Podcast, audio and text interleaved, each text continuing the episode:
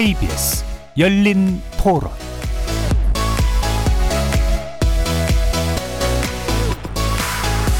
안녕하십니까. KBS 열린 토론 정준희입니다. 비행기랑 건물이랑 부딪혀서 건물이 무너지는 모습이요. 그 관통에서 딱 건물이 두 동강이 나는 그거 너무 충격적이었죠. 상상도 못한 일이 일어났으니까 그 평화로운 시기였잖아요. 국제 정세도 그렇게 나쁘지 않을 때라고 저는 생각했었거든요. 지금 뭐 미국에 대해서 좀 어떻게 보면 중동 지역에서 되게 안 좋게 생각하고 뭐 종교적인 문제도 그렇고 그래서 이제 그것 때문에 앞으로 갈등이 계속 깊어질 것 같아요. 아프간 사태도 그렇고 더 악화되지 않았나 싶어요. 전반적인 세계 정서도 많이 변했고 그 이후에 그 세계 여러 나라가 거기에 대해서 경계를 하고 있기 때문에 그런 도발적인 테러는 일어날 것 같지는 않아요. 지금 뭐 남북이 대치하는 상황에서 안보 태세라든가 뭐 전반적인 것들이 물론 뭐 미국을 비교할 건 아니지만은 많이 이미 그걸 경험했기 때문에 충분히 그 방어적인 준비가 돼 있지 않을까라는 생각이 들고 지금 테러 자체가 뭐 이렇게 조직화된 집단보다는 굉장히 산발적인 느슨한 연대로 이루어진 집단에서 테러가 발생하는 것 같아서 일어날 수 있지 않을까 싶습니다. 미국이 안전하지 않은 한국이 안전하다 보기도 어렵겠죠. 예, 그 테러에 대한 보안이 미국이 훨씬 더 경각심이 미국은 9.11 이후에 굉장히 보안을 강화했었잖아요. 최소한 미국만큼 우리나라 보안을 강화했던 것 같지는 않아서 평화를 바랄 뿐이죠.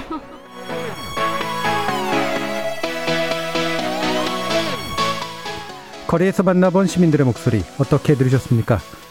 오늘 열린 토론 주제는 9.11 테러 이후 20년 세계는 더 안전해졌는가입니다.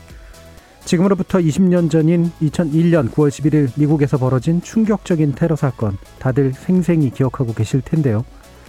납치된 민간 여객기 4대가 불과 30분 가격으로 간격으로 뉴욕 등 미국의 주요 도시의 건물과 충돌, 추락, 폭파하면서 사망자만 3천여 명에 달했던 끔찍한 사건입니다. 당시 미국 군사력의 심장인 펜타곤이 공격당했을 뿐 아니라 자본주의 상징인 뉴욕 세계무역센터 쌍둥이 빌딩이 차례로 무너지는 장면 전 세계 실시간으로 방영되면서 더욱 충격을 안겨줬습니다. 당시 미국은 테러 배후로 알카에다 오사마 빈 라덴을 지목, 이들을 응징하고 축출하기 위한 테러와의 전쟁을 선언했습니다. 이는 알카에다의 거점이었던 아프가니스탄에 대한 침공을 의미했는데요. 당시 아프가니스탄을 지배하고 있던 무장 세력 탈레반과의 전쟁도 이렇게 시작된 셈입니다. 그로부터 20년이 지난 지금 미국이 아프간 전쟁 종료를 선언했습니다.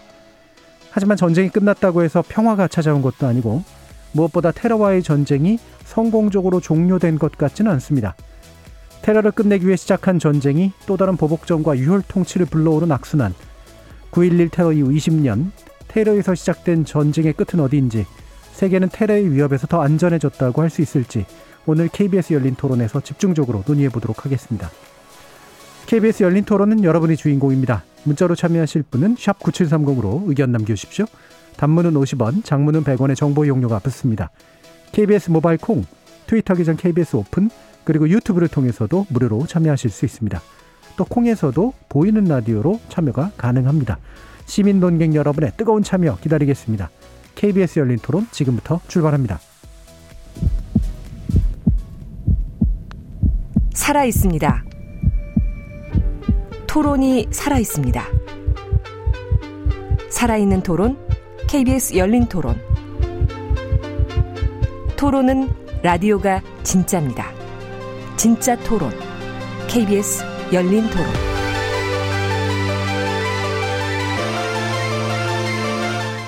오늘 토론 함께해 주실 세 분의 전문가 소개하겠습니다. 먼저 민정훈 국립외교원 미주연구부 교수 나오셨습니다. 네, 안녕하세요. 그리고 장지향 아산정책연구원 중동센터장 모셨습니다. 안녕하세요. 그리고 문희정 국제정치평론가 함께하셨습니다. 네, 안녕하세요. 자, 9월 11일에 일어났던 사태, 9.11 사태, 어, 20년 전인데요. 다들 지금보다 훨씬 젊으셨을 때였을 텐데 어떤 기억이 겹쳐 계신지 한번 이야기를 좀 듣고 싶습니다. 먼저 민정현 교수님부터 말씀 주시죠. 예, 벌써 20년이 어, 흘렀네요. 어, 말씀하신 것처럼 그때 훨씬 젊었겠죠. 그래서 예. 제가 기억을 하거든요. 그때 제가 대학원 석사 과정 학생이었고 음. 그때 이제 그 친구랑 같이 이제 그 제가 어, 촌 사람, 그 지방 사람이어서 이제 서울에서 이제 자취를 하고 있을 음. 텐데 음. 그때 새벽이었던 것 같아요. 음. 친구가 이제 TV를 보다 화들짝 부르더라고요. 그래서 봤더니 정말 그 옛날 그 브라운관 TV에 어, 뉴욕 뉴욕이 보이는데 쌍둥이 빌딩이 보이는데 거기 막그 동시 통역을 하면서 예, 예. 급박하게 막 이렇게 리포트를 하고 있는 거예요. 근데 어 눈을 의심하는 장면이 벌어진 거죠. 이제 비행기가 쌍둥이 빌딩에 말씀하신 것처럼 30분 간격으로 이제 충돌하면서 저게 사실인가 막 이렇게 믿지 네. 못하는 거죠. 그러면서 이제 굉장히 충격에 빠졌던 거고 또 무엇보다 미국이라는 그 초강대국 미국이 사실은 하와이를 빼놓고선 본토를 공격받은 적은 그렇죠. 없었거든요. 건국한 이래에. 근데 미국이 본- 그 공격을 받는구나. 그래서 그걸 보면서 어, 굉장히 좀그 충격에 빠졌던 거고 그 그리고 좀 이제 좀 수- 추스리고 난 다음에 이제 그 앞으로 어떤 일이 벌어질 것인가 그 부분에 대해서 굉장히 우려를 가졌던 음. 그런 그 기억이 납니다. 무엇보다 그냥 충격이었어요. 처음에 예, 봤을 때. 예, 말 그대로 충격이었던, 자, 믿지 못할 그런 장면들이 눈앞에 펼쳐졌던 기억. 자, 장지학 센터장님은 어떤 또 기억을 가지고 계신가요? 저는 그 당시 미국에 있었어요. 박사과정 예. 학생이었는데 이제 그날 오전에 조교로 일하던 수업에 들어가야 됐어서 한 9시 정도 늦게 좀 일어나서 테레비를 켰는데 계속 똑같은 예. 방송이 나오는데 어 저도 너무 놀랬죠. 그리고서는 이제 아래 자막으로는 제가 텍사스주 어스틴에 있었는데 음. 이제 로컬 방송으로 이제 오렌지 얼럿이 오렌지 경보가 떴으니까 예. 어디 가지 말고 다 그냥 집에 있어라. 그다음에 또 학교는 다 문을 닫았다. 저는 뭐 미국 사람은 아니었지만 그때 충격이 그냥 어 내일처럼 다가왔고 아 그리고 뉴욕시에 한국 사람도 많이 있는데 한국 사람들은 괜찮은 걸까? 어 생각해봤더니 제 친구가 뉴욕시에 예. 있는데 음. 전화를 걸어봤더니 전화가 안 돼요. 그때 뉴욕으로 가는 전화가 다 끈 불통이었었어요. 그래서 그냥 정말 멍하니 이게 꿈인가 생신가 했었던 기억이 음. 납니다. 예, 역시 꿈인가 생신가 또, 또 특히 미국에 계셨으니까 더더욱 그렇게 느끼셨을 것 같은데 어, 문희정 평론가님은 또 어떤 기억이 있으신가요? 저는 그 당시 그 지역의 한 방송사에서 근무 중일 때인데 네. 그때 외부에 좀 큰 행사가 있어서 늦게 끝나서 진행이 다 끝나서 회사로 다시 복귀를 했는데 후배들이 다 모여서 이제 TV 앞에서 그걸 보고 있더라고요. 그래서 저는 처음에 영화 보고 있냐고 네. 그렇게 물어봤던 기억이 나요. 그랬더니 자, 이 친구들이 사실 저보다 먼저 보고 있었는데도 계속 하는 말이 잘 모르겠어요, 잘 모르겠어요라는 말을 반복을 해요. 그래서 음. 아니 계속 보고 있었는데 왜 몰라 그랬더니 아니 저게 사실이면 이상한 거잖아요. 저런 일이 일어날 수 있어요? 그래서 저희가 정말 한 시간을 TV를 보면서 이게 실제인지 아니면 영화인지에 대해서 굉장히 헷갈려 했던 저는 그래서 그 당시의 기억이 어 그냥 미국이 영화를 만들었는데 그걸 계속 틀어주고 있는 건가? 그러니까 음. 현실감이 그만큼 없었다라는 거죠. 예, 예. 예. 다들 이렇게 되게 그 초현실적인 느낌 같은 것들을 그렇죠. 아마 공통적으로 예, 말씀을 뉴스 주시죠. 진행하는 아나운서도 잘 이렇게 모르는, 모르는. 자기 상황 파악이 안 되는 이런 느낌이었었어요. 예. 네. 역시나 이제 20년 전에 또 장소도 다양하고 예, 환경도 되게 다양한 상태였는데 저는 개인적으로 영국에 있을 때였습니다. 박사과정 때 기숙사에서 친구들하고 있다가 BBC 나 흘러나오는 거 보고선 저는 초현실감이라기보다는 그때 이제 친구들의 반응이 좀 묘했어요. 음. 예.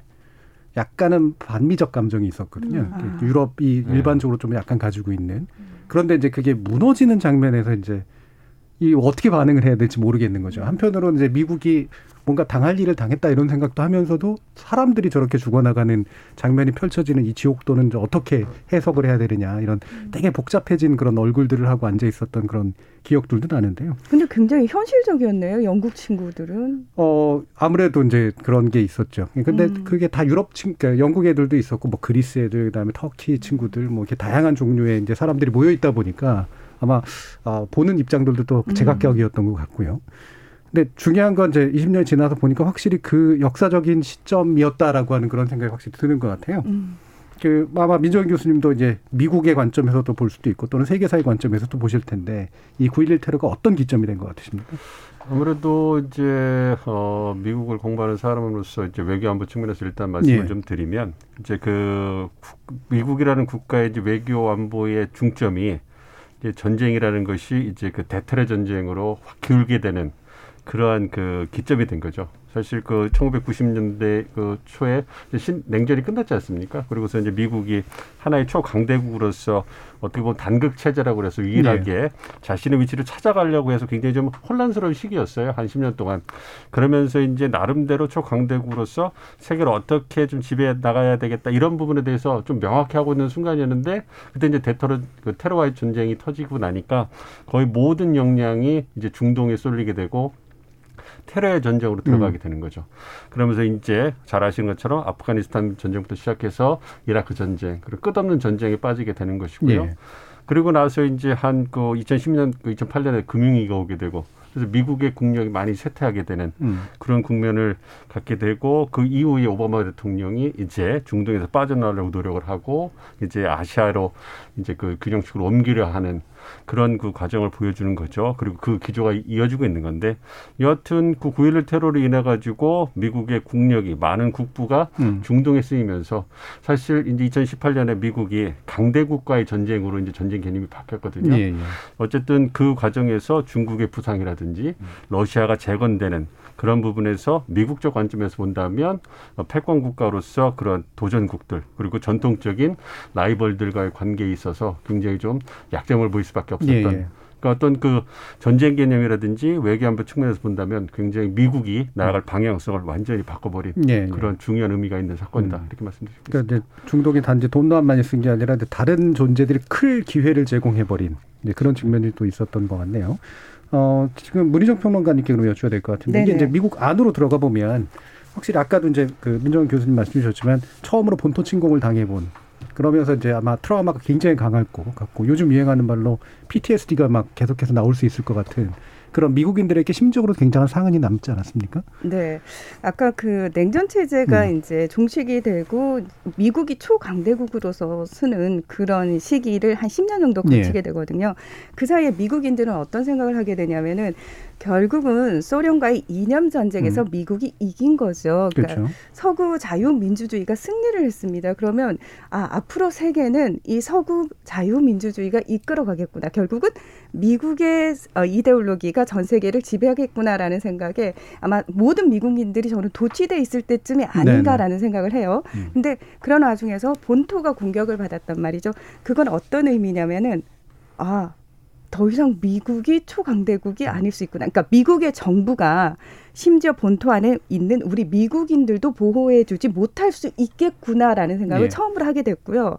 그리고 저는 9.11 테러가 이 미국인들뿐만 아니라 전 세계인들에게도 굉장히 좀 안타까운 계기가 된 부분이 이슬람 포비아라는 걸 제대로 좀 발현시킨 계기가 된 사건이 아닌가. 예. 사실은 그 전에 전쟁이라고 하면은 국가 대 국가의 어떤 대칭적인 상황에서 벌어지는 행위였다면 이 9.11 테러는 테러 조직이라는 한 조직과 그리고 미국이라는 국가, 그러니까 비대칭적 상황에서 벌어진 행위였거든요. 그러니까 이것 자체가 사람들한테 주는 충격 자체가 굉장히 컸다는 거죠. 예. 그러니까 미국이라는 초강대국한테 감히 한 국가도 아닌 조직이 덤볐다라는 개념으로 다가오기 때문에 어 우리가 초강대국이 아니었어? 우리 정부가 우리도 못 지켜주는 상황이야? 그런 혼란 속으로 빠져들과 동시에 이슬람에 대한 포비아가 제대로 장착이 되는 계기가 예, 되는 거죠. 예. 이슬람에 대한 포비아가 제대로 장착됐다는 말씀이셨는데 이슬람에 대한 공포감이 이제 극대화되기 시작한 아마 주된 계기가 된 것 같은데요. 실제로도 그 뒤로 보면은 이제 어, 미국 드라마라든가 이런 것들 유행할 때 보면 이제 테러가 계속해서 이제 미국 안에서 발생하는 모습으로 그렇죠. 이제 그려지잖아요. 그 전까지는 전쟁이 바깥에서 일어났었는데 굉장히 중요한 계기였던 것 같고 말씀처럼 이제 또 중동하고 미국이 이제 직접적으로 이렇게 연계되는 아주 또 결정적인 계기여서 중동에게 있어서도 굉장히 좀 큰 어떤 계, 어, 전환점 이렇게 됐을 것 같은데 이 부분 장장 수사님 좀 말씀 주시죠. 어, 중동에게 있어 대테러전의 시작은 무엇이었을까? 내지는 무엇을 낳았을까? 네네. 저는 미국의 이 대테러전 시작이 2014년도에 IS라고 네네. 하는 그야말로 극단적인, 초극단적인 상상을 초월하는 이 극단적인 테러 조직을 낳게 한 계기였다라고 생각이 네. 드는데요. 사실 이 9.11 테러 이후에 아프간 전쟁을 시작했을 때는 나름 뭐 근거가 있었습니다. 왜냐하면 네. 알카에다를 아프간 탈레반 정권이 보호해주고 있었거든요. 음.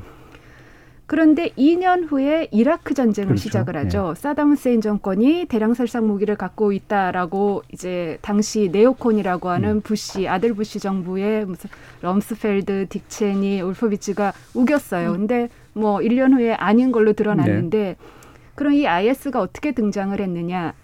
바로 이 이라크 전쟁을 시작을 하면서 이 사담 후세인이라는 정말 나쁜 독재 정권을 축출을 했죠. 근데 문제는 이 사담 후세인 정권이 바트당이라고 하는 일당 독재로 유지되고 음. 있었는데 생각해 보세요. 독재 정권에서 이 당의 그냥 조직원들 그냥 일반 당원들은 그 자발적으로 가입을 한 게 아니거든요. 근데 미국이 이라크 전쟁을 시작을 하면서 탈바트 정책을 실시하면서 그야말로 모든 당원들을 다 숙청을 해요.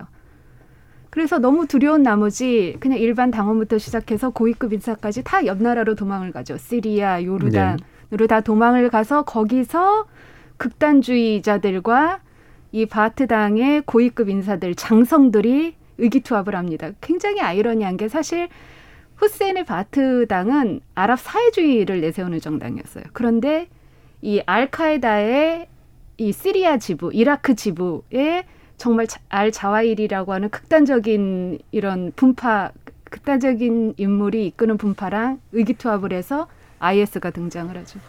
그래서 제게 이 미국 주도의 대테러전의 결과가 중동에는 뭐 어떤 양상으로 나타났냐 하면은 그야말로 초극단적인 테러 조직 IS를 탄생시키는 계기가 됐다 예. 생각이 듭니다. 사실 80년대 이후로 현재까지 보면은 이게 좀 점점 더 강해지는 사람들이 나오잖아요. 그렇죠. 그러니까 이란 사건이 있고 난 다음에 또 이라크 같은 경우가 더 그랬고 그다음에 이제 이런 말씀은 탈레반 그다음에 IS까지 이어지는 과정들이 점점 더 이제 극단적인 세력들이 중동 안에서 어, 근거를 갖거나 또는 이제 세력을 확장해 나가는 그런 모습들로 나타나는데 이게 미국이 절대로 원했던 상황은 분명히 아닐 거란 말이에요.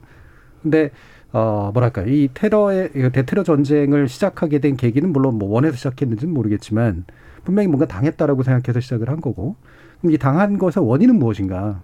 그러니까 미국 책임론이 있는가? 그다음에 어 미국에서 혹시라도 예방했을 그런 가능성은 없었는가? 사실 이 부분이 음모론이 또 기생하는 영역이기도 해서요. 이런 부분에 대해서는 어떻게 보십니까, 민정 교수?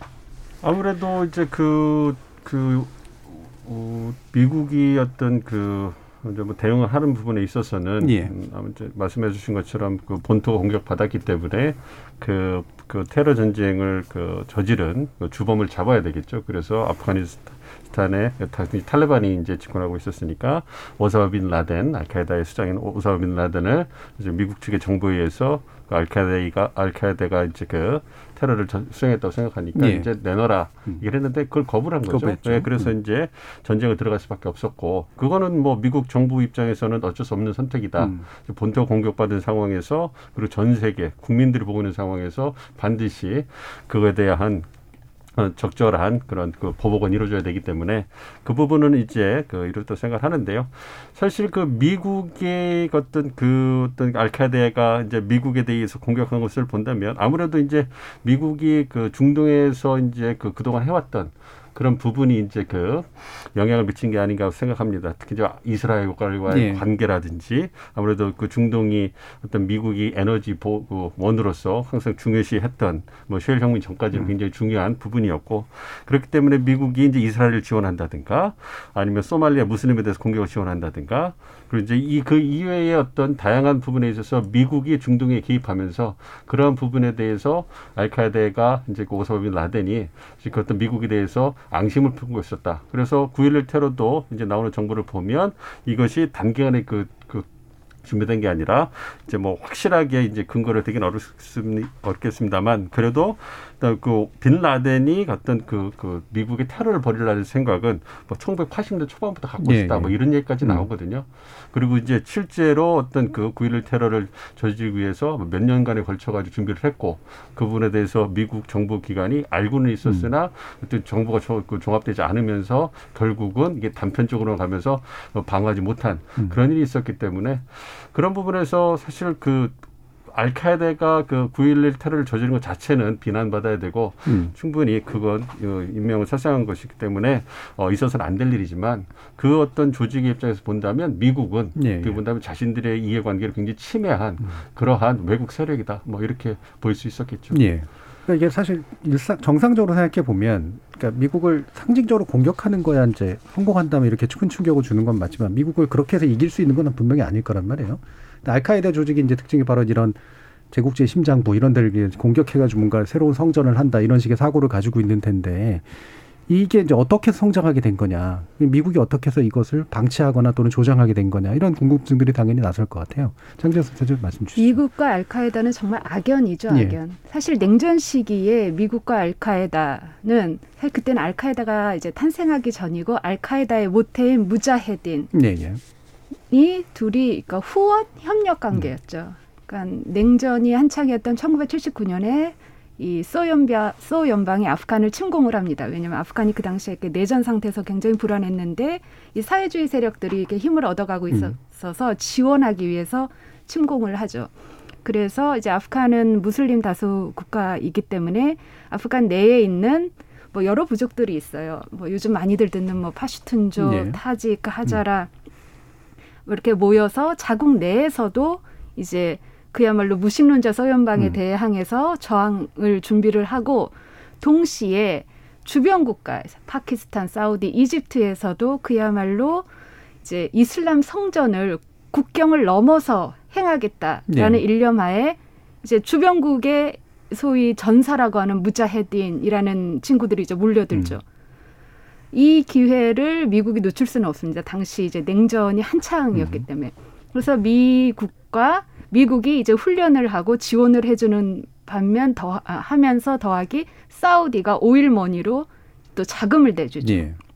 그러면서 사실 지금 이 9.11 테러 박물관이죠. 가보면 그 굉장히 큰 사진에 레이건 대통령이랑 당시 CIA 국장이었던 아버지 부시와 무자헤딘의 물라들이 같이 웃으면서 이렇게 오피스에 앉아 있는 사진이 있어요. 그러니까 사람들이 있어서는 안 될 이 테러가 일어났지만 이 과거의 역사에 우리가 무엇을 했는지 봐야 된다라는 이제 교훈 차원에서 사진을 크게 걸어놨는데 그래서 둘이 그러니까 미국과 이 탈레반의 전신인 무자헤딘이 굉장히 좋은 협력 관계였어요. 네.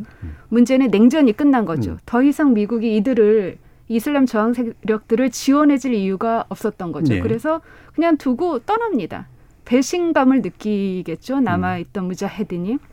그래서 이 남아있던 무자헤딘 중에 알카에다라는 조직이 그 당시 가장 이제 뭐 큰 조직이었고 가장 활발했었고 그리고 그 수장이 바로 사우디 출신의 빈 라덴이죠. 아프간에서 탄생한 조직이지만 수장은 사우디 사람. 이게 바로 이 소위 이슬람에서 말하는 지하디스트거든요. 국경을 넘어선 이슬람 성전. 예.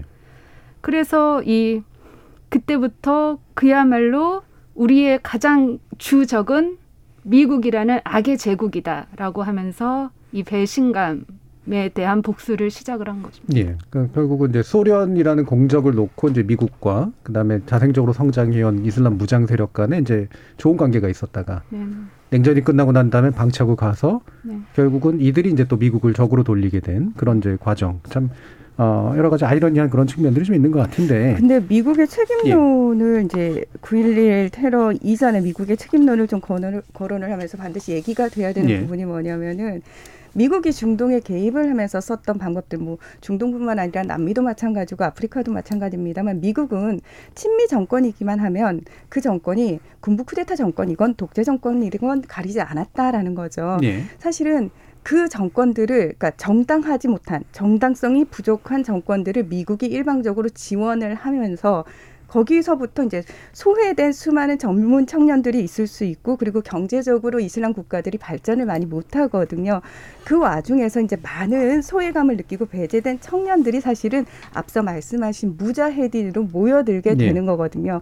그러면 미국의 이제 이용이 다 끝났어요. 이용성이 다 가치가 다 떠나 어, 떨어졌음에도 불구하고 그 청년들이 그러면 자국으로 돌아가야 되는데 자국으로 돌아가도 거기서 희망이 없단 말이죠. 음.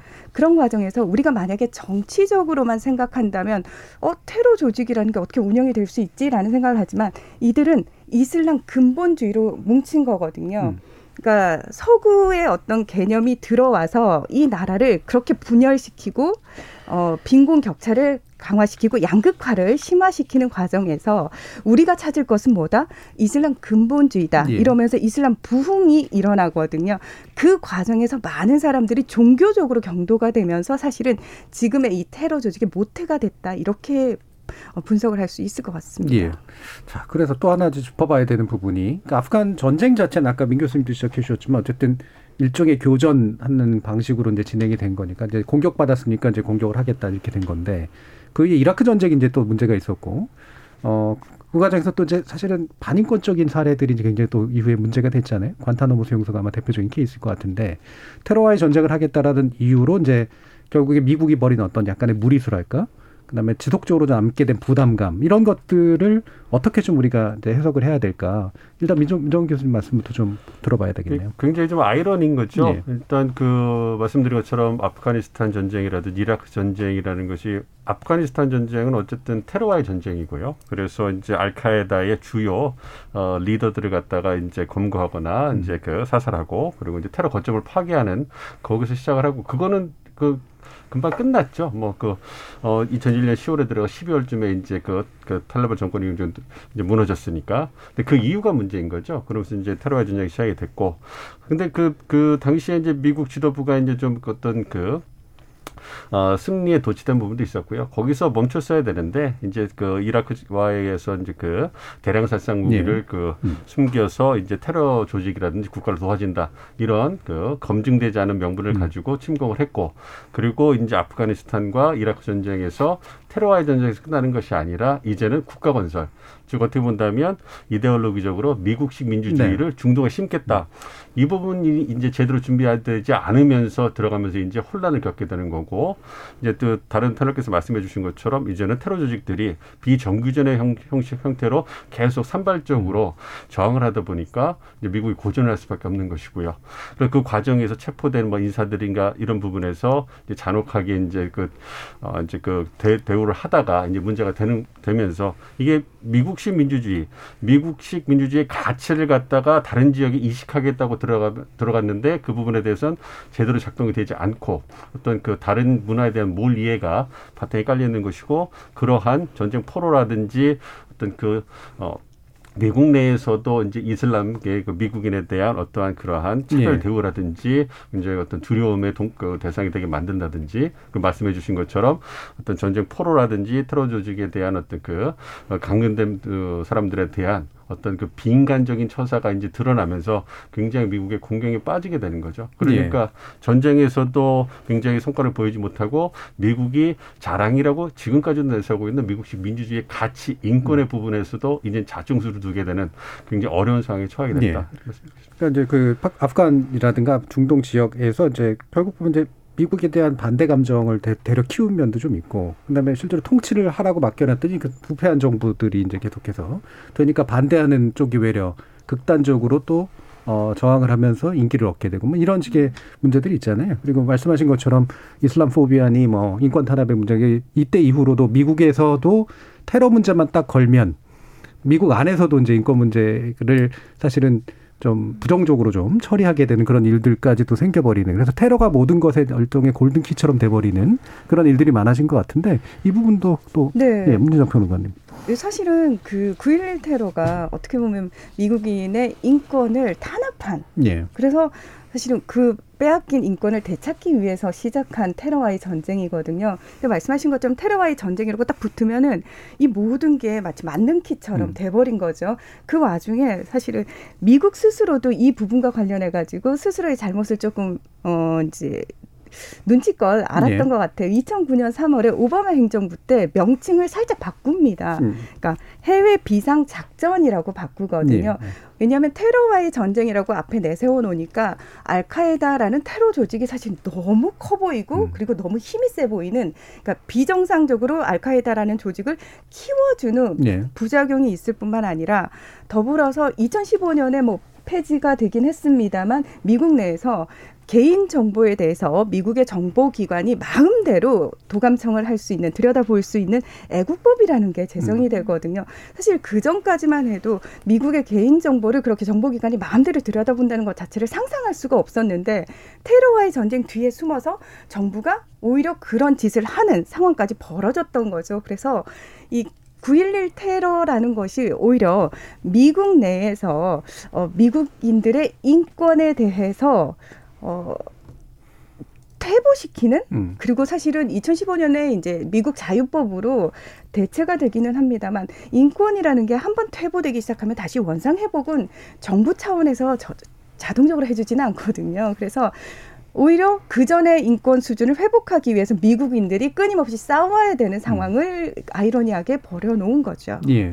이게 미국 드라마나 미국 영화의 아주 핵심 소재가 이제 계속해서 되고 있는데 네. 결국엔 테러 예방하기 위해서 인권을 이제 범죄자의 인권을 이제 잠재적 범죄자의 인권을 이제 막 이제 무시해야 되는데 아, 그게 맞는 거냐 아니냐 뭐 이런 식의 그렇죠. 얘기들 그렇죠. 그래서 당시- 그게 예, 네. 예, 이 장정 당시. 이라크 전이 얼마나 명분이 없었던 전쟁인지 제가 다시 또 이렇게 생각이 났는데, 그러니까 이라크 전쟁을 선포를 하면서 대량 살상 무기를 이라크에서 찾아오겠다라고 했더니 독일이랑 프랑스가 반대를 네, 합니다. 유엔 결의가 안 일어났죠. 네네. 그렇죠. 그랬더니 음. 또 미국에서 어 독일이랑 프랑스 저렇게 의리 없이 굴 수 있냐 그래가지고 그때 사람들 사이에서 앞으로 French fries를 freedom 네, fries로. 부르자 예, 예. 그런 얘기도 있었고 제가 그때 미국에 있었는데 저희 동네에 이렇게 앤틱 골동품점이 있었어요. 프랑스인이 운영하는. 근데 거기 막 가서 사람들이 페인트로 던지고 굉장히 시민 의식이 낮은 민주 시민이 아닌 듯한 예. 행동을 많이 했었었죠. 예. 어, 그때 이제 유일하게 같이 해준 게 영국이었잖아요. 네, 그렇죠. 맞습니다. 맞아요. 호주. 두고두고 토니 블레어 총리가 네, 예, 네, 조롱을. 당했죠. 예. 예. 그래서 예, 예, 뭐. 말씀드리고 싶은 건 이제 그 평론가님께서 이제 좋은 부분을 말씀해 주셔서 생각이 났는데 이제 애국법이라고 Patriot 예. Act라고 해서 이제 그게 만들어져서 미국 내 자국민에 대한 어떤 그러한 어, 테러를 감시한다는 명분에 의해서 이제 감시를 하게 되는 거죠. 그래가지고 그걸 통해서 10년 동안 그 미국 정부가 이제 그 자국민들을 이제 그 감찰하게 되는데 그 부분에 대해서 이제 제가 이제 이제 미국에서 공부하고 이제 어, 일을 하면서 군에 근무하는 친구가 얘기를 해줬어요. 그러니까 그 감청이 어떻게 되느냐 음. 했을 때 키워드가 있다라는 겁니다. 네네네. 그래서 무작위로 이제 그 음. 감청을 하는데 뭐 테러, 공격, 무슨 뭐 이러한 그 단어를 장난이든 어쨌든 계속 반복적으로 사용하면 그게 이제 그, 그 시스템에 의해서 걸린다라는 예. 거예요. 그러면 이제 무작위로 이제 출동을 해서 잡, 그 어떤 체포를 하고서 이제 그 수사에 들어가는 그런 무자비한 그런 부분이 있어서 어쨌든 안보하고 이제 자유 어떤 그 부분이 이제 그 충돌하게 되는 게 이제 테러 같은 사건이죠. 그래서 안보가 위협을 받게 되니까 개인의 자유라든지 시민의 자유 이런 부분 위축될 수밖에 없는 것이고 그게 한 10년 정도 미국에서 소요가 되는 거죠. 그래서 이제 테러에 대해서 미국 사람들이 공부해서 좀 빠져나오는 시간이 그 정도 걸린 것이고 예. 그래서 말씀해 주신 것처럼 서서히 이제 안보 중심에서 이제 다시 시민의 자유를 회복하는 거기 한 10년 정도 걸리게 되는 겁니다. 예. 그런데 이제 말씀해 주신 것처럼 과연 그러면 지금의 시민의 자유 이것이 이 9.11 테러 이전으로 미국이 돌아갔는가? 저희가 이제 그 TSA라고 공항 가면은 그 관리하는 그런 부, 부서도 있고요. 국토안보부도 생겨서 여전히 뭐 막강한 그러한 그 권한을 누리고 있거든요. 예. 그런 부분이 굉장히 좀 많은 걸 생각하게 하는 네. 부분입니다. 교수님 말씀 주신 그 부분이 스노우돈의 음. 폭로로 또. 만천하에 이제 드러났었죠. 자, 그러면 이제 일부 마치기 전에 이 부분을 좀 집중적으로 조명해 주시면 좋을 것 같은데, 어, 아프간에서 왜 이렇게 오래 걸렸을까? 욕심이었을까? 아니면 무능력이었을까? 뭐 뭐였을까? 이 부분하고, 어, 그 다음에 결국은 철구는 언젠간 했었어야 되고, 오바마 때부터 시작됐지만, 결국 완성시킨 건 바이든인데, 바이든은 왜 욕먹고 있을까? 사실 이 부분을 이제 아마 일부 마치기 전에 좀 논의를 해야 될 것 같은데요. 먼저 장장센 센터장님 어떻게 보시는지 한번 얘기 들어볼까요? 그러니까 기본적으로 한 나라가 아무리 그 뭐 자원이 많고 인, 인적 자원도 풍부하고 돈도 많고 기술도 굉장히 뭐 발전돼 있다 하더라도 음. 다른 한 나라를 이렇게 다시 재건을 한다는 거는 너무나 어려운 일이에요. 그렇죠. 그냥 기본적으로 그거는 너무 어려운 일이었는데 당시 이제 이 부시 정부와 네오콘 이 강요들이 무리수를 둔 거죠. 하지만 또 어떻게 생각해 보면 어쨌든 9.11 테러가 생, 어, 터져서 미국인들이 800명이 죽었는데 뭐라도 하기는 했어야 됐거든요. 네. 그래서 이제 알카에다를 숨겨주고 있는 아프간의 전쟁을 시작을 했는데 이제 당시에 소위 과학전이란 이름으로 정말 첨단 기술을 이용해서 아주 소수의 특수부대랑 공군력만 어, 활용을 해서 정말 속전속결로 탈레반을 축출을 했습니다. 예, 정밀 타격이라고 그랬죠. 네네. 예. 음. 그래서 이제 적을 퇴치를 했으니까 나와야 되는데 어쨌든 그냥 나올 수는 없으니까 이 아프간에서 전국에 있는 이 원로 부족장들을 모이게 해요. 그래서 누구를 임시정부의 수장으로 했으면 좋겠냐 그랬더니 이제 어쨌든 파슈툰족이 최대 부족이지만 네. 음. 파슈툰족이 바로 이 탈레반의 음. 근거 부족이기 때문에 파슈툰족 말고 타지크족의 이슬람 법학자를 하자라고 했더니 미국이 생각을 하더니 아 그건 안 되겠다. 음. 아무래도 최다 부족이 좋다.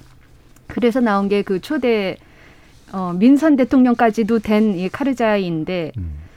그렇게 됐고 그 다음에는 이제 아 그러면 너희 우리가 임시정부 수장도 뽑기에 도와줬고 그리고 2004년도에 3년 후에 선거까지 했으니까 우리 이제 나갈게라고 했는데 그때를 노린 것이 이 탈레반이죠. 예. 파키스탄에 몸을 숨기고 있다가 이 다시 한번 무장을 해서 게릴라전을 어, 시작을 하죠. 근데 이 게릴라전에는 과학기술, 정밀기술, 군기술도 전혀 먹히지 음. 않기 때문에 또 발목을 잡힙니다. 그러니까 미국은 정말 속종특결로 적을 퇴치를 하고 바로 빠져나오려고 하는데 이게 한 나라에서 어쨌든 전쟁을 시작했으면 흉내라도 안정화나 재건을 해줘야 되는데 그게 너무 어려운 거예요. 그래서 이제 이- 그래서 미국이 나토를 부르죠. 그러니까 나토의 국제안보지원군이랑 같이 하자. 그러면서 서로 이 책임 전가를 합니다. 재건 정책은 미국이 원래 생각했던 게 아니니까 예, 예. 나토랑 같이 하자라고 하면서 이제 핵심 주체가 막 헷갈려지는 거죠. 그러다가 또 이제 자꾸 이제 나토군이나 미군이 우리는 이제 할 바를 다 했으니까 이 아프간의 군경한테 치안권을 주겠다라고 하는데 이제 국제사회 비난이 빗발치는 거예요. 저렇게 아직 뭐 제대로 치안권 치안력을 행사할 수 없는 저런 병아리 부대한테 뭐를 주냐. 그래서 또 포기를 합니다. 그래서 미국이 하다 하다 이젠 정말 나와야겠다라고 결심을 하면서 2011년도에 파키스탄 가서 빈라덴을 사살을 하죠. 예. 그래서 2015년도에 정말 공식 선언을 해. 우리 임무가 종식됐다. 그런데 그때 이제 시리아, 이라크에서 IS가 등장을 음. 하고 아프간에도 IS 세력이 막 이렇게 확산이 되면서 또 이제 그 당시에 오바마 대통령이 그런 잠시 보류를 하겠다. 음. 그래서 또 나가려고 했다가 이제 정권이 바뀌어서 트럼프 땐 이제 탈레반과 공식 평화협정을 맺죠. 예. 예. 그러다가 지금 이제 바이든 올해 바이든 정부가 들어서서 정말 나가겠다라고 해서 오늘날 이 8월 15일에 탈레반이 재집권을 하는 음. 상태가 뭐 이르렀습니다. 예. 제가 알기로 이제 바이든 대통령 부통령 시절부터 사실 이걸 계속적으로 주장해왔던. 인물이었다고 알고 있어요. 음. 근데 이제 결국은 성사시킨 거잖아요, 대통령이 돼서. 근데 이제 욕을 엄청나게 먹고 있잖아요. 이게 어떤 배경이라고 보십니까? 두 가지라고 생각이 드는데 첫 번째는 혼란스러운 그 철수 과정인 거죠. 예. 그러니까 그 바이든 행정부에서도 이그 탈레반 정권이 이렇게 빨리 항복하고 도망갈 줄 몰랐다. 음. 그러니까 몇 개월은 걸려서 어쨌든 바이든 행정부에서 바이든 대통령이 작년에 대선 공약으로도 분명히 내걸었어요. 아사 아프리카 아프간 전쟁을 끝내겠다. 그리고 이제 그 어, 그, 그래서 이제 올해 들어와 4월에 이제 철수 계약을 이제 발표를 하고 5월부터 서서히 나가기를 좀 준비를 하고 있었는데 이렇게 빨리 무너질 줄 몰랐던 거죠. 그러니까 그 부분에서 이제 어떤 정부 기관에 좀 그 문제가 있었던 거 아니냐, 실수가 아니냐 이 부분에 대해서 많은 비판이 있었던 거고. 그래서 이제 그 부분, 어, 그런 게 있었는데 어쨌든 더 이제 그 미국 미군이 머무르고 미국 미국 그 국민들이 그 카불이라든지 아프간에 머무르게 되면 테러와의 전쟁으로 인해서 희생을 당할 수 있다는 위기감 때문에 이제 최대한 빨리 이제 나오려고 하는데 그 과정이 너무 급박스럽게 가다 예. 보니까 혼란스러웠고 아시는 것처럼 테러 카불 공항에서 테러가 일어나면서 열세 명의 미군이 죽고 사상자 많이 났, 났지 않습니까? 그래서 그 부분에 대해서 이제 많은 비판을 받은 거고요. 음. 또 하나는 말씀드리고 싶은 건 이제 그 정치적 미국 그 정치적 양극화인 거죠. 그러니까 음. 어떤 공화당 어, 의원들 같은 경우에도 사실 트럼프 행정부 때그 그 장장 박사님 말씀해 주신 것처럼 평화협정 원칙에 합의를 하고 그걸 또 찬성을 했단 말이에요. 근데 이제 바이든 대통령이 나간다 그러니까 준비도 안 됐는데 말이야 벌써 네. 미국이 나오려니까 미국이 최근에 그러면서 음. 정치적으로 공격을 하게 되는 거죠. 그러니까 그러한 부분이 겹치면서 사실 그, 그 미국 내에서도 잘 아시는 것처럼 여론은 어 아프간 전쟁을 끝내는 것에 대해서 음. 과반 이상이 찬성을 하고 있는 상황이었거든요. 근데 이 혼란스러운 상황을 보고 국내 정치적으로 또 이렇게 그 정치적으로 그 이슈가 되는 걸 보면서 미국 국민들이 굉장히 또 실망과 혐오를 느끼게 되는 거죠. 예. 뭐 그런 과정이 음. 겹쳐서 음. 그럽니다. 그래서 그래서 원칙적으로는 바이든 대통령이 그 아프간 전쟁을 종식 그 종식한 것에 대해서 시간이 좀 지나고 추가적인 어, 미국민이 희생되는 그러한 불행한 테러 사건이 단기간에 일어나지 않는다면 음. 이제 그 내년 정도가 되면 바이든 행정 어, 행정부의 결정은 긍정적으로 미국 사람들이 받아들일 예. 거다 기대를 하고 있습니다. 그러니까 조직적 태각으로 안 비친 면도 있고 그거를 또 정파화 시켜가지고 정쟁으로 만들어버린 미국의 정치 지형도 있고 이 두 가지 문제를 짚어주셨는데 문희정 평론가님이 그럼 일부 마치기 전에 마지막으로 네네. 바이든 어떻게 좀 헤쳐나갈 것 같으세요?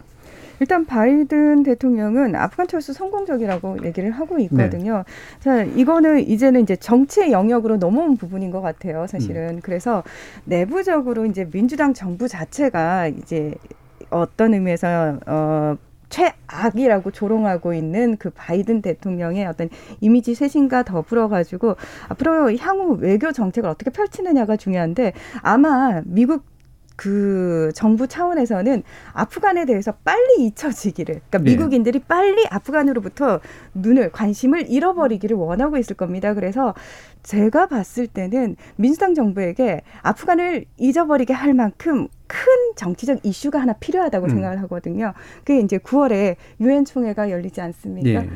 아마도 저는 그 시선을 돌리는데 음. 한반도 평화 프로세스가 가장 좋은 음. 계기가 되지 않을까 개인적으로 그렇게 생각을 하고 있습니다. 음, 예, 예, 알겠습니다.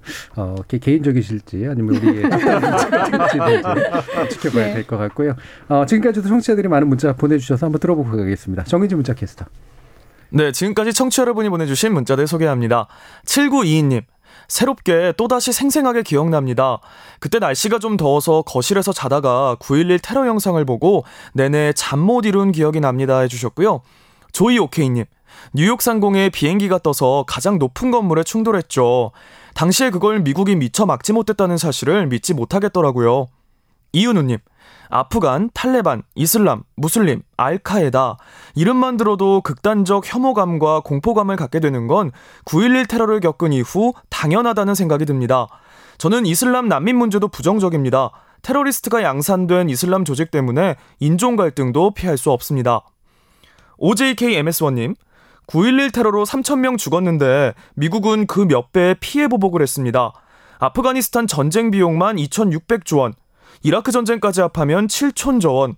천문학적 전쟁 비용을 지출했죠. 그 안에 희생된 사람은 또 얼마나 많을까요? 라고 보내주셨네요.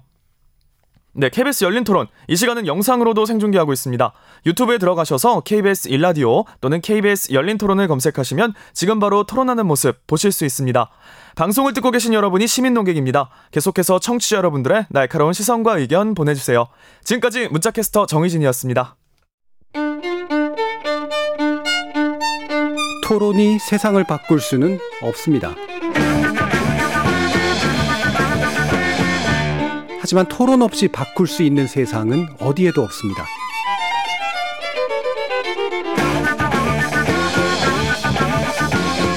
세상의 선한 변화를 갈망하는 당신. 정답이 아니라 질문의 힘을 믿는 당신.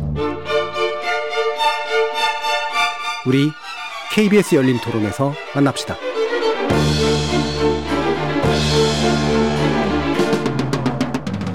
KBS 열린 토론 9.11 테러 20년 세계는 이 테러 위협으로부터 얼마나 안전해졌는지를 놓고 장지양 아산정책연구원 중동센터장 문희정 국제정치평론가 그리고 민정훈 국립외교원 미주연구부 교수 이렇게 세 분의 전문가와 함께 하고 있습니다.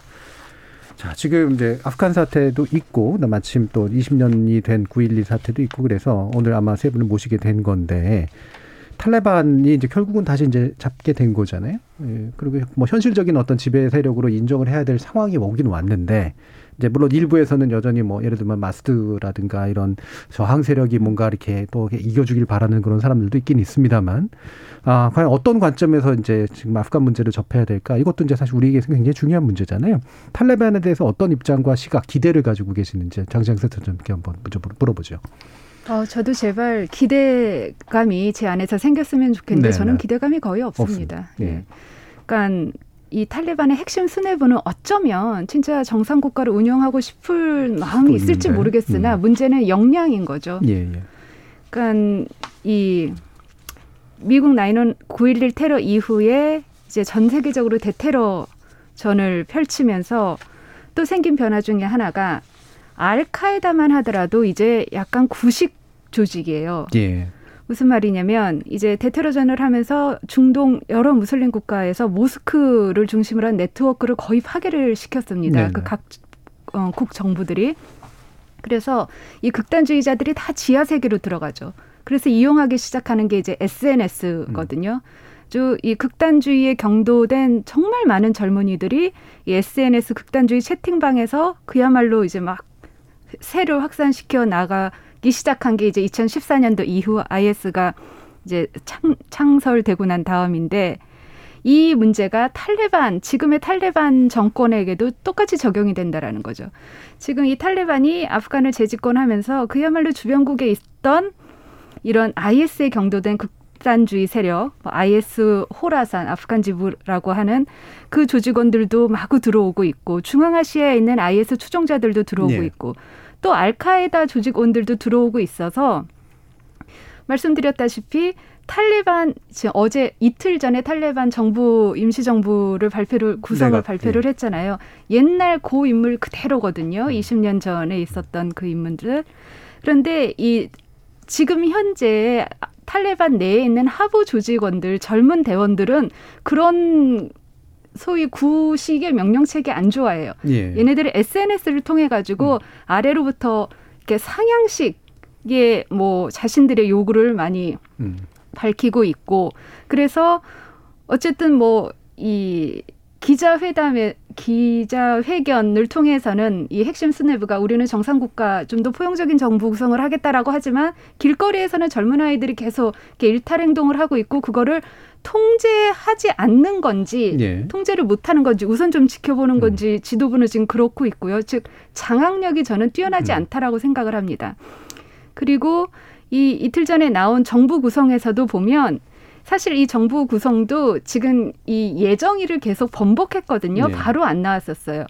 그리고 느낌에 분명히 내부 갈등이 있구나 봤더니 내부 갈등이 떠 있었더라고요. 예. 지금 수장을 굉장히 약한 사람을 내세웠어요. 총리. 음. 예. 예.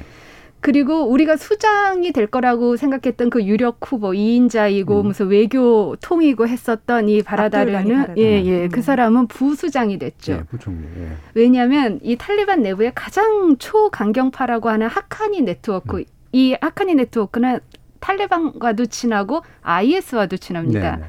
분명히 이들이 반대를 했을 테고 그럼 뭐 우리의 지분을 더 달라 뭐 이런 와중에서 자꾸만 발표가 늦어지고 이런 걸 보면 지금 탈레반의 지도부는 아래로부터의 압력, 내부 이 지도부 사이에서의 갈등 때문에 이 역량을 발휘하기가 굉장히 어려울 것으로 예. 보여집니다. 아무리 이제 좀 더 정상 국가적인 면모를 보이고 싶어도 그 인물의 구성 자체도 좀 내적으로 문제가 있고 내분도 있고 게다가 젊은 층들이 좀 더 극단적인 이제 네네. 성향을 가지고 있는 젊은 층들이 이제 말을 듣느냐.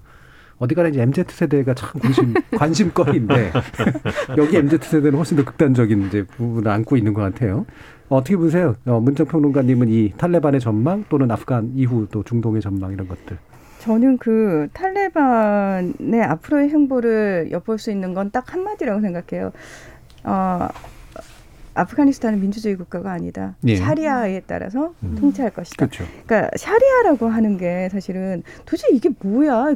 꾸란이라는 건 아는데 샤리아는 계속 들려오는데 사실 정확하게 모르잖아요. 근데 이건 이슬람 국가에서 권력을 잡은 권력자들이 통치를 손쉽게 하기 위해서 자기들 마음대로 자의적으로 만들어낸 네. 거거든요. 그러니까 종교적인 것이 아니라 사실은 정, 그러니까 정치 권력의 목, 목이 그렇죠. 들어간 음. 예. 근데 이제 종교를 핑계를 예, 대서 이슬람 가지고 와서 율법이라고 하지만 음. 그렇습니다. 근데 사실은 탈레반의 샤리아가 가장 극악 무도하다라고 예. 얘기를 하거든요. 그러니까 여기에 따라 송치를 하겠다라는 것 자체가 우리는 변할 생각이 없어. 음. 라는 걸 저는 반증하는 거라고 생각을 하고 우리가 그 아프가니스탄의 사태를 보면서 참 많은 분들이 그래 자신들의 민주주의는 자신들이 만들어야지 자신의 음. 나라는 자신들이 그렇죠. 어떻게 책임져야지라는 얘기들 굉장히 많이 하는데 지금 여성들도 그렇고 반대 시위가 꽤 벌어지고 있다고 하거든요. 이거는 분명히 예전하고 달라진 모습이긴 네. 한데 음. 저는 그럼에도 불구하고 아프간의 희망은 좀 찾아보기 힘들지 않을까. 음. 그리고 탈레반은 변하지 않을 것 같다. 그리고 MZ 세대가 만약에 음. 목소리가 커지면 커질수록 탈레반의 어떤 근본주의적, 원리주의적, 극단주의적 성향은 더 강해지지 않겠느냐 음. 그렇게 보여집니다. 네. 자, 이게 두 분 다 이렇게 굉장히 부정적인 전망을 내셔서 아마 민 교수님도 그러지 않을까 싶기는 합니다만 이게 어쨌든 전망하고 지켜보면서 입장을 정해야 되잖아요. 우리도 그렇고 이제 미국도 그렇고 뭐 추가적인 개입의 문제는 일단 제쳐놓고라고 하더라도 어떻게 뭐 이를테면 외교 관계를 세울 거냐 뭐 현지 협력을 할 거냐 이런 문제들도 있고 그러니까 어떻게 판단하세요, 민 교수님?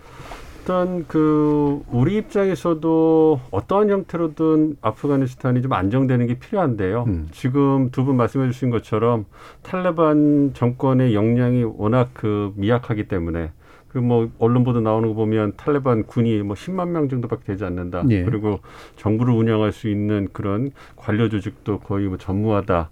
그리고 이제 지도부도 아까 말씀해 주신 것처럼 구, 구세대 그대로 음. 어떤 그 그걸 보여줬을 때 역량이 부족하고 또 하나 이제 저희가 주목해 봐야 될 것이 이제 자금이 부족하다라는 네, 거죠. 네. 미국이라든지 국제사회로부터 이제 자금이 동결됐기 음. 때문에 국가를 운영할 수 있는 돈이 없는 상태입니다. 그래서 어쨌든 탈레반 정권 입장에서는 어 가능한 빨리 이제 그 국내 민심을 달래고 싶어 할 거고요. 그렇게 그걸 위해서는 통치 자금이 필요해서 인플레이션이라든지 다른 경제적 어려움을 어느 정도는 해소하는 모습을 보여줘야지만 국내적 반발도 좀 줄일 수 있을 텐데요. 근데 이제 어 미국이나 국제사회 물론 중국이나 러시아는 좀 다른 입장을 보이고 있습니다만 일단 그 미국이나 서방 사회에서는 여전히 어떤 의회의 그 눈초리를 그 거두지 않고 있거든요. 그 얘기는 한동안 어 탈레반의 자금줄이 풀릴 가능성은 크지 않다. 그러니까 음. 미국과의 관계, 서방 사회의 관계를 통해 가지고 탈레반이 뭔가 나아지는 개선되는 모습을 가시적으로 보여줘야지만 풀어줄 거 아니겠습니까? 그렇게 보면 결국은 자금 난에 쫓기는 탈레반이 의지할 수 있는 것은 마약이라든지 아니면 테러 조직을 지원한다든지 예. 이렇게 되면 과거의 악선을 돌아가는 거고 정상 국가로 나가고 굉장히 어렵겠죠. 예. 그러니까 우리 정부 입장에서도 그러한 부분을 주시하면서 저희는 이제 원, 원론적인 얘기만 하고 있는 거죠. 어떤 안정 그, 그 지역의 안정이라든지 그 기본적인 보편적인 가치나 인권이 지켜진다면 우리도 그 기꺼이 지역의 재건에 어, 협력할 그러한 의향이 있다. 네. 원론적인 입장을 내, 내, 내 보이면서 이제 상황을 그냥 예의주시하는 음. 그러한 기간이 좀 진행되지 않을까 생각하고 음. 있습니다. 아직까지는 원론적인 입장. 그리고 약간 유보적인 입장 이럴 수밖에 없는 그런 조건인 것 같은데 어, 좀 더 전망을 해보죠. 양정세 사장님이 보시기에는 이게 더 그럼 극단화 가능성 이랄까? 아까 이제 IS 쪽이 오히려, 오히려 이제 더 커질 수도 있을 그런 가능성까지도 얘기해 주시는 것 같은데 그런 방향이 확실히 좀 있을 것 같으세요? 어, 저는 그렇게 음. 봅니다. 굉장히 안 좋은 어두운 음. 전망이기는 한데 어쨌든 이 탈레반이든 알카이든 IS든 이 이슬람 월, 극단주의 내지는 급진 원리주의 조직의 목표는 최대한 이 청중 전 세계 청중 등을 향, 청중들을 향해서 이 과시 효과를 어, 네. 음. 높이는 거거든요. 그러려면 자꾸 극단적으로 음. 갈 수밖에 없어요. 아까 말씀하신 것처럼 어떻게 대테러전이 시작됐는데 이 테러 조직은 점차 더 음. 극단적이냐인데 이게 굉장히 자연스러운 추세인 거예요. 음. 이 젊은 조직원들을 더 충원하려면 더 극단적으로 세게 나가야 되기 때문에 지금 어쨌든 아프간 내에서는 알카에다 대 탈레반 대 IS 호라산이 음. 주도권 다툼을 하고 있는데 젊은 조직원들은 아무래도 좀 더 극단적인 조직에 경도되기 마련이라서 이 더 과시 효과를 내고 싶어 한다면 IS가 또 한 번 내지는 뭐 더 수차례 자살 폭탄 테러를 시도할 수도 있을 것 같고요. 예. 그러다 보면은 그야말로 이제 2014년부터 18년도가 이제 이라크와 시리아가 그야말로 이 극단주의 테러 조직들의 근거지였다면 그 장소가 음. 아프간으로 옮겨갈 수도 있는 음. 그런 어두운 전망도 있고 또 말씀드렸다시피 이 새로운 MZ 세대의 이 극단주의자들은 SNS를 통해서 음. 인터넷 평등주의를 내세우면서 뭐 핵심 지도부의 권위도 무시하고 이런 예. 추세거든요. 이런 추세가 이제 유럽과 어쩌면 아시아의 이 소위 외로운 늑대들을 자극할 수도 있다라는 거예요. 예, 예. 당시 IS가 2014년도에 막 이렇게 활거했을 때 유럽에 굉장히 많은 외국인 전투원들이 그렇죠. 일어났잖아요. 예. 그러한 현상이 다시 재현될 수도 있지 않나라는 음. 생각도 듭니다. 예, 그러니까 아프간도 그 어떤 세계의 극단주의를 전시하는 그 어떤 네네. 무대가 될 가능성이 굉장히 네네. 있고 과거에 보였던 것처럼 유럽 각국이라든가 어, 어떤 나름대로 자생적 공동체에서 극단주의에 동조하는 세력들의 음. 반응 이런 것들도 아마 좀 나타날 가능성도 높다. 아, 굉장히 참 암울한 미래인데 아 어떻게 보세요? 이게, 이게 우리나라 같은 경우도 우리나라는 사실 뭐 이슬람 공동체나 이런 것도 뭐 이슬람 또 그 공동체 자체가 가지는 극단성은 더- 저는 없는 걸로 알고 있지만 어떤 입장에서 이제 이런 이 현재 상황들을 좀 접해야 된다고 보세요? 그 우리나라도 사실 아프간에 그러니까 재건을 위해서 들어갔던 경험이 있는 나라잖아요. 예. 그래서 완전히 무관하다고 할 수가 없는 상황이고 탈레반 측에서는 이제 본인들의 어떤 통제라든지 정치적 역량이 안 되니까 우리나라한테 손을 내밀고 있는데 그렇죠. 우리나라한테 도움을 요청하는 이유는 하나거든요. 우리가 모든 기술과 음. 플러스 사실은 그 탈레반 자체가 우리를 지켜줄 수가 없기 때문에 스스로 지킬 수 있는 능력. 예. 그러니까 우리의 공병대가 같이 들어가면 재건도 할 수 있고 스스로를 지킬 수 있는 그 유일한 국가거든요. 우리나라가. 예, 예. 그런 차원에서 탈레반이 이제 도움을 요청을 하고 있는 상황이라고 할 수 있는데 저는 사실 그 판지시르에서 지금 저항하고 있는 저항군들이 협상에서 연합정부 구성하자라고 얘기를 했었거든요. 그래서 개인적으로는 탈레반이 차라리 연합 정부를 구성하면서 그들과 손을 잡았으면은 훨씬 통제를 더 잘할 수 있는 그러니까 우리가 기대하는 정상 국가로 조금 더 가까이 다가갈 예. 수 있지 않았을까라는 기대가 있었는데 탈레반은 권력을 나누기 싫어했고 결국은 독점하고자 하는 욕심을 그대로 드러낸 거거든요. 예. 자, 이 상황에서라면은 지금 중국 입장에서도 굉장히 부담스러운 상황이거든요. 지금 러시아는 가- 중국하고 같이 할 것처럼 하다가 슬쩍 발을 뺀 상태고 예. 중국 혼자 지금 어, 탈레반 한테 거의 매달리다 발목 잡힌 상황이거든요. 그렇죠. 근데 네. 중국 입장에서도 그걸 혼자서 해결할 수 음. 없다라는 걸 지금 본인들도 절실하게 느끼고 있는 상황이고 거기에 대한민국이 우리를 쳐다볼 수 있는 상황. 그러니까 탈레반도 원하고 예. 중국 입장에서도 우리 혼자만의 힘으로는 안 될 때 대한민국이 좀 이럴 수도 있는 상황이기 때문에 저는 여기서 우리도 굉장히 그 교수님 말씀하셨던 것좀 철저하게 원론적인 입장을 그대로 견지를 해야 된다라고 생각을 합니다. 예. 그러니까 완벽하게 먼저 통제가 된 다음에 우리가 개입하는 거지 통제가 안 되는 상황에서 들어가서 함께 통제를 해주겠다라는 예. 차원으로 섣부르게 손을 잡으면 저는 큰일 난다라고 음. 생각을 합니다. 그러니까 음. 미국처럼 중국이 수렁에 빠지고 미국이 끌어들인 나토처럼 한국이 끌려 들어갈 수도 있다. 어, 네. 예. 저- 저는 그건 정말 조심해야 된다고 예, 예, 생각합니다. 예. 민정희 교수님 어떠세요? 이런 전망.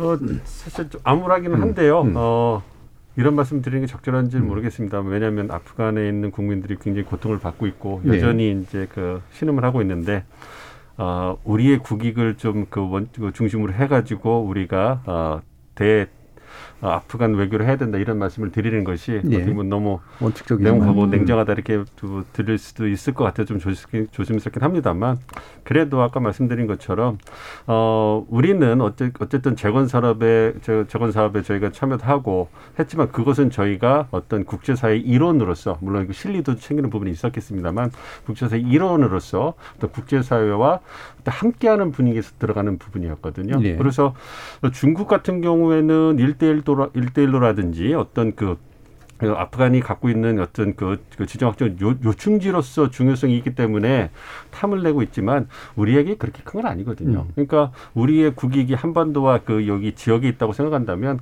굳이 그 혼란한 지역에 우리 국가 우리가 들어가서 뭔가 선도적으로 뭘 음. 그 수행을 한다 이거는 사실은 우리 국익이 그렇게 어 부합하는 것도 아니고요. 경제적 신뢰를 얻을 수 있는 부분도 아닙니다. 예. 그래서 그리고 미국이라든지 어떤 다른 서방 국가들 즉 어떤 저희가 이데올로기나 가치에 있어서 같은 민주주의 국가라는 그 법권적 인권과 가치를 중시하는 국가라는 그런 선도 국가로서 이제 거듭나고 하는 상황에서 그런 부분 이런 상황에서 다른 그 국제사회의 어떤 그 멤버들과 다른 행보를 보인다면 음. 사실 그것도 우리 국익에 부합하는 부분이 아니기 때문에 음. 저는 저희가 끝에 두 번째로 정도로 들어갔을 것 같습니다. 끝에서 두 번째. 네, 그렇습니다. 예. 끝, 끝이면 좀 민망하니까. 예. 자, 그러면 이제 2부에서 또 핵심 주제 중에 하나가 이제 뭐 마무리 짓는 주제이긴 합니다만 이제 테러 어떻게 봐야 되느냐라는 건데 아까 이제 청취자께서 그런 질문 하셨잖아요. 자기는 난민도 되게 싫다. 이렇게 이슬람 극단주의 막 이렇게 들어와가지고 우리나라에서 기생하면서 테러의 어떤 온상이 되도록 만들 그런 위험이 있지 않느냐. 이제 이게 또 많은 분들이 가지고 있는 또 생각이시기도 한단 말이에요. 어, 우리, 우리는 이제 물론 직접적인 교정국이 아닌 경우들이 대부분이었었고, 미국과는 이제 사정은 굉장히 다르긴 하지만, 이렇게 이제 극단주의가 IS 방식처럼 이제 해외에서 번지는 그런 양상으로 봤을 때, 우리도 그렇게 안전하다고 볼 수는 없는 상태인데, 어떤 견해를 갖고 계시나요? 민준혁 변호사님. 일단, 우리나라는 사실 지정학적으로 음. 그 외부 테러 조직으로부터의 테러의 위험은 사실은 네. 약간 적은 편이라고 할 수 있거든요. 음. 그리고 어뭐 미국만큼 보안이 철저하지 않다라는 얘기를 하는데 아니요. 우리나라는 사실 외국에서 들어오는 루트 자체가 굉장히 그렇죠. 깐깐하고 네. 어, 굉장히 디테일하게 다 거릅니다. 그래서 게다가 우리 그 국민성 자체가 어, 아무리 이제 현대 사회에 현대인들이 이웃에 누가 사는지 모른다고 해도 사실은 그 정도의 이상 행동은 바, 예. 그러니까 포착할 수 있을 정도로 사실은 약간 분위기 자체가 사회 분위기 자체가 이렇게 음. 정말 남처럼 사는 건 아니거든요. 그래서 그런 면에 있어서는 저는 우리 사회는 외부 테러 조직으로부터의 테러 위험으로부터는 약간 안전하다고 생각을 하는데요. 음. 걱정하는 부분이 뭐냐면은 그 교수님 아, 아까 장장 박사님께서 외로운 늑대 그러니까 예. 그 테러리스트 자생적 테러리스트의 말씀을 하셨잖아요. 음. 근데 최근에는 그렇게 자생적 테러리스트에서 한 발 더 나아간 테러리스트들이 생긴 것 같아요. 그러니까 뭐냐면 그러니까 사회로부터 소외받고 예. 경제적으로부터 굉장히 약자이고 어, 내가 정부에 좀 불만이 있거나 또는 이웃에 불만이 있는 사람들의 정말 무작위적인 테러가 많이 일어나고 있는 예. 시대가 됐다라고 생각을 하거든요. 그런 부분에 있어서는 우리나라도 안전할 수가 없다라는 생각이 음. 들어서 사실은 정부가 앞으로 신경 써야 되는 부분은 외부 테러 조직 보다는 사실은 내부적으로 생겨날 수 있는 자생적 테러리스트 또는 테러에 준하는 어떤 일탈 행위들에 대해서 어떻게 관리를 할 것인가에 자, 저는 더 신경을 써야 되는 게 맞지 않나 그런 생각이 들어요. 예. 예. 그럼 이제 흔히 유럽에서 이제 일어났던 자생적 약간 외로운 늑대라는 표현도 해주셨지만 대부분이 이제 이민 3세대쯤 돼가지고 거기서 자기는 예를 들면 영국인, 자기는 프랑스인이라고 생각을 하는데 왜 이 사회는 나를 그렇게 생각하지 않아? 그래서 원래 원형이었던 이제 이슬람 쪽의 것에 극단성을 가져와서 안에서 터뜨려 버리는 이런 일들이 굉장히 많았잖아요. 근데 그게 이제 예. 사실은 이슬람이란 종교의 특 화됐었던 예. 특정이 됐었던 부분인데 이제는 우리 사회 예. 같은 예. 경우에 지금 외국인 노동자도 굉장히 많이 예. 유입됐죠. 그리고 다문화 가정도 많이 생겼거든요. 음. 거기서 태어난 아이들이 있어요. 근데 그 아이들은 스스로를 한국인이라고 생각을 하지만 그렇죠. 과연 우리 사회 분위기가 그 친구들을 완벽하게 한국인으로 안아주느냐. 음. 아직까지 그 부분에 있어서 우리는 굉장히 배타적이란 말이죠. 네. 그래서 저는 멀쩡한 한국인을 사실은 극단으로 몰아서 사실은 음, 잘못된 길로 가게 만들 수도 있는 위험성을 우리 사회가 안고 있기 때문에 예. 이 부분에 대한 고민을 지금 뭐 난민에 대한 고민과 동시에 해야 되는 게 아닌가 예. 그런 생각을 하는 거죠. 그러니까 위험한 인간이 들어오는 것 부분 또는 위험한 음. 사상이 수입되는 부분도 있지만 근데 사실 이 부분은 상대적으로 덜 위험하고 우리 사회 쪽에서는 안에서 이제 키워지는 그렇죠. 그런 위험이 훨씬 더 클 수 있다. 그럼 반드시 이슬람과 연관성이 아니라고 하더라도. 네. 네. 장정 센터장님.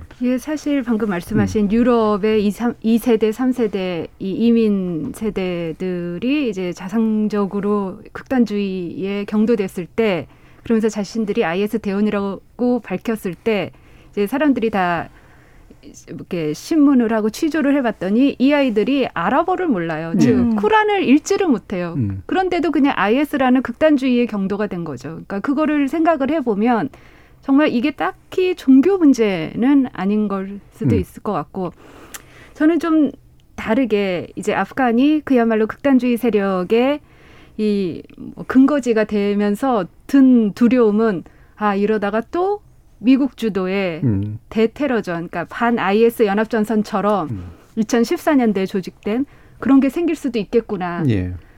2014년도에 이제 IS가 시리아, 이라크를 중심으로 이제 유럽에서도 막 어, 참여를 하고 전 세계를 상대로 테러를 벌였을 때 이제 미국이 아 우리 IS 격퇴전 벌여야 된다. 단 미국은 이제 다시는 전투병 안 보내라고 음. 얘기를 했거든요. 오바마가 그때 부츠 언더그라운드를 다시는 안 하겠다라고 음. 했어요. 우리는 그냥 약간 이 훈련시켜주는 사람들, 그 다음에 자금 대주고 무기 제공해주지, 절대로 우린 전투병은 안 낸다.